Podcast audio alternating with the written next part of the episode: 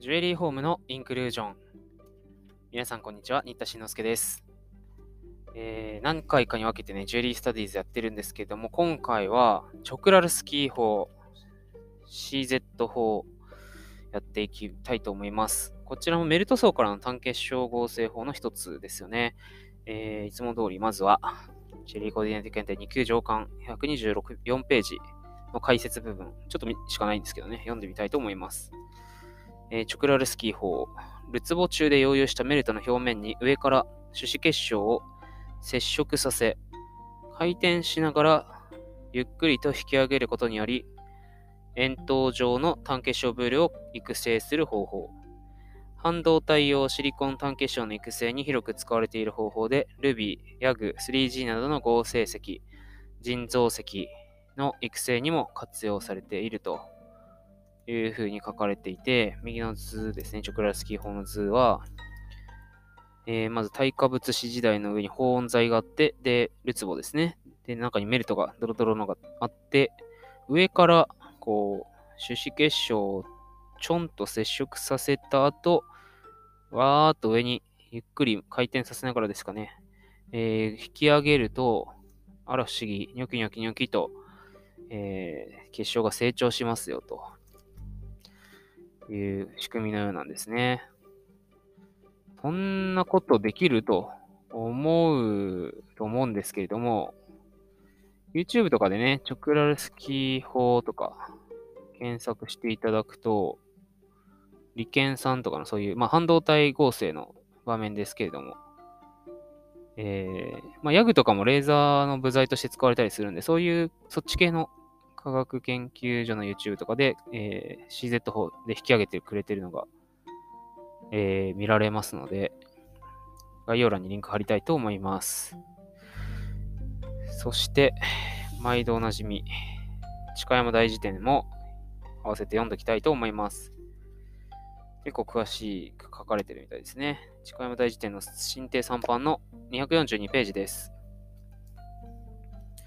結晶引き上げ法。単形晶育成のためにこの方法は1918年にロシアのチョクラルスキーによって始められた。これらの方法は最初は低溶融の成分の結晶化や半導体材料の単結晶製造に用いられていた。その成分の溶融体から育成結晶がゆっくり引き上げられるために、結晶引き上げ法あるいはプリング法、または発明者の中からチョクラルスキー法の名称で呼ばれている。現在においては、高融点の材料、さらに、えー、酸化しやすい成分を還元条件下で育成することを可能にしている。結晶は通常、溶融体から大気中で育成される。融点の高い成分からの結晶化のため、溶融のためのるつぼの材料は酸化に対して強い貴金属類が選ばれる。そしてその結晶剤の融点より高い融点の材料が当然用いられねばならない。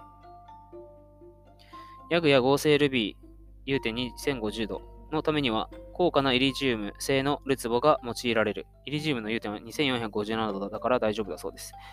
えー、高温加熱のために各種の方法が考えられるが、直接加熱が可能な点で高周波加熱の方式が有利である。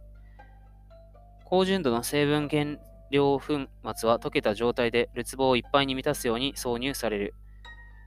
種と呼ばれる結晶核の小結晶は引き上げ装置の棒の先端に取り付けられて溶融体の表面に触れるように吊るされる。種のついた引き上げ棒はゆっくり回転し、垂直に上昇させる装置に接続している。溶融温度、引き上げ温度の条件がうまく合致すれば、溶融体の表面から結晶は成長し、種結晶の上に連続して育成されていく。情報に引き上げられるので、完成した結晶は大体円筒形の形状となる。この引き上げ法の利点の一つは、結晶育成の状態を直接に観察することができる点である。そしてその結果、育成速度や温度の調整は必要に応じて直ちにできる点が便利である。もう一つの大きな利点は、成長速度が非常に速く、極めて効率的な点である。と書かれています。